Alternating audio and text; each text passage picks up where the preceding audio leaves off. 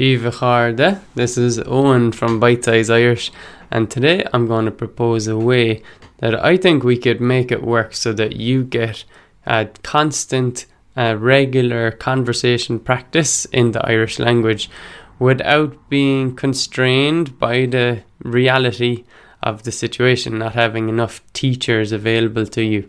So, welcome to episode 92 of the Bite Size Irish podcast.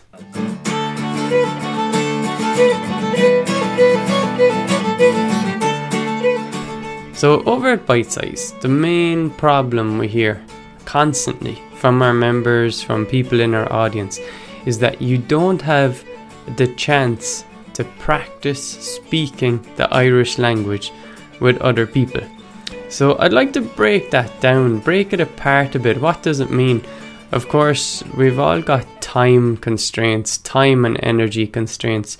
So, probably personally, that's the main constraint for me. Um, if I can't get even like face turning on the computer, how can I face turning, uh, going to a lesson or doing some study? So, storing up my energy and finding my motivation that's almost we have to assume we have that running in the background before we can go further, right? So the first assumption that I propose is if you're not living with a native Irish speaker, and even if you are, you probably can't get the bandwidth, can't get their attention long enough so that you can practice a structured conversation in the Irish language. Now, our goal is to keep practicing daily over time so that you build your confidence in Irish language conversation, right? And ultimately, the best way you could do this is plop yourself in the Gaeltacht. And yeah, move to Ireland, plop yourself in the Gaeltacht, uh, accept a job that only accepts the Irish language.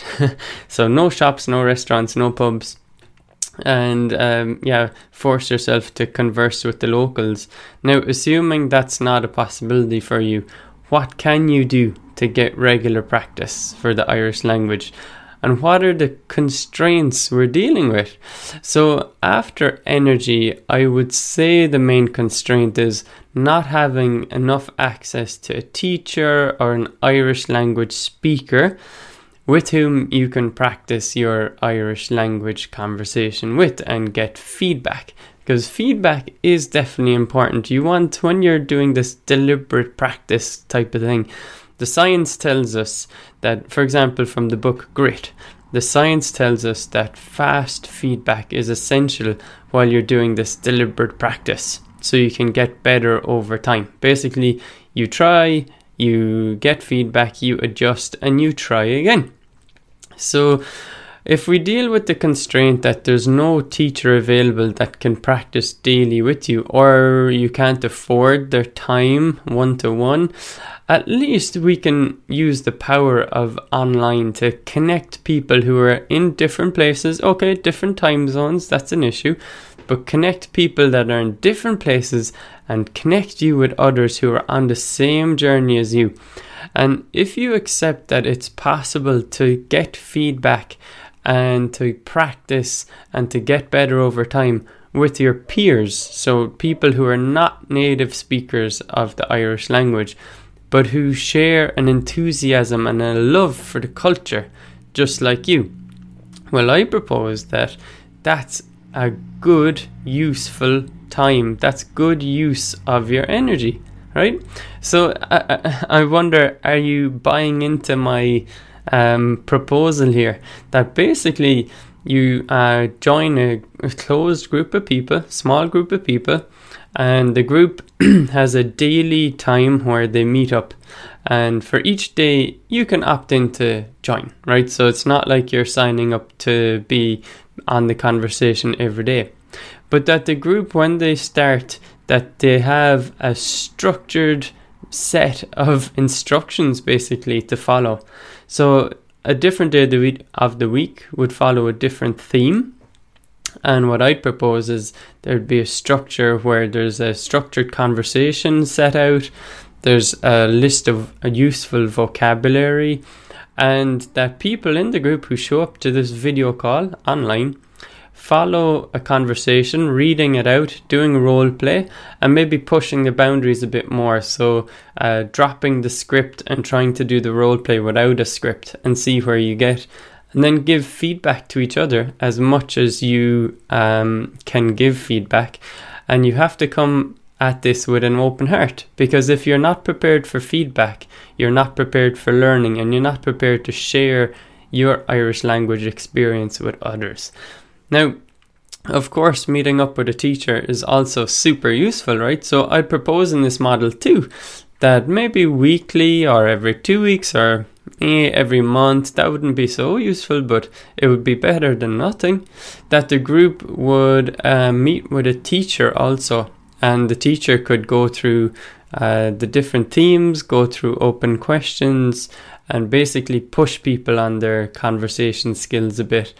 And in the meantime, between group sessions, that you could, as a group or as an individual, um, ask questions of an Irish language support assistant or coach, and get your uh, your direct questions answered, uh, not in real time, but in a private forum, for example.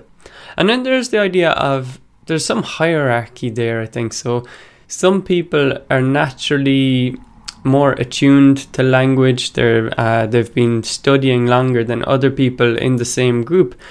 So I would accept that there are always going to be differences between you and others in a group like this. Um, it's always going to be unbalanced, but that you bring your strengths to the table and you help people. So there would be some kind of hierarchy in that there'd be like a group elder or elders and other people who are maybe not as experienced at uh, speaking and learning the Irish language. So, what do you think about this proposed model? Is it something that you think would benefit you? And if you attend classes locally, I'd be interested, especially to hear how do you think this could fit around to supplement the classes that you attend weekly, for example? what you can do um, to give your feedback, you can record your feedback or you can reply to the show notes blog post. So, what you do is go to www.bitesize.irish slash podcast and you find the show notes for episode 92 and you can leave a reply on that show notes page or on that page that I just told you www.bitesize.irish slash podcast. There's a magic button as Seth Godin calls it, a magic button, and you can press that magic button and you can record your voice. And it goes into the computer or into your phone and it gets saved. It gets sent to me at bite size irish. And i can feature your feedback or your question on another uh, podcast episode so thanks for listening to my proposal anyway and i'd love to hear what you think about it so we leave it there for this episode. If you've got other open questions, other things that are bothering you or that you're curious in around the Irish language, are you like traveling to Irish to Ireland this summer? Are you attending classes? Are you attending an immersion weekend? Are you too scared to attend an, an immersion weekend to practice a bit of Irish? I'd love to hear your thoughts as always uh, on this podcast. So you go to www bitesize.irish slash podcast. And as I said, hit that magic button and record your question. The more succinct, uh, the better. Um, thanks to Tu Kumo, which you here on this episode as always on Bite Size Irish. And until next time, tó go buge gur míle maithagutas éisteach leis an budcréile seo, Bhí sé go hálan greibh géisteach, is tá sé go hálan ghfuil mar chuid an budcréile mar mata tú géistecht leis an budcréile tá tú mar chuid de baitáis mar chud den tailech baitáis hena féin agus tá tú ceú uh, so Leonard carry on keep going keep connecting keep sharing your Irish language. Love. Okay until next time slán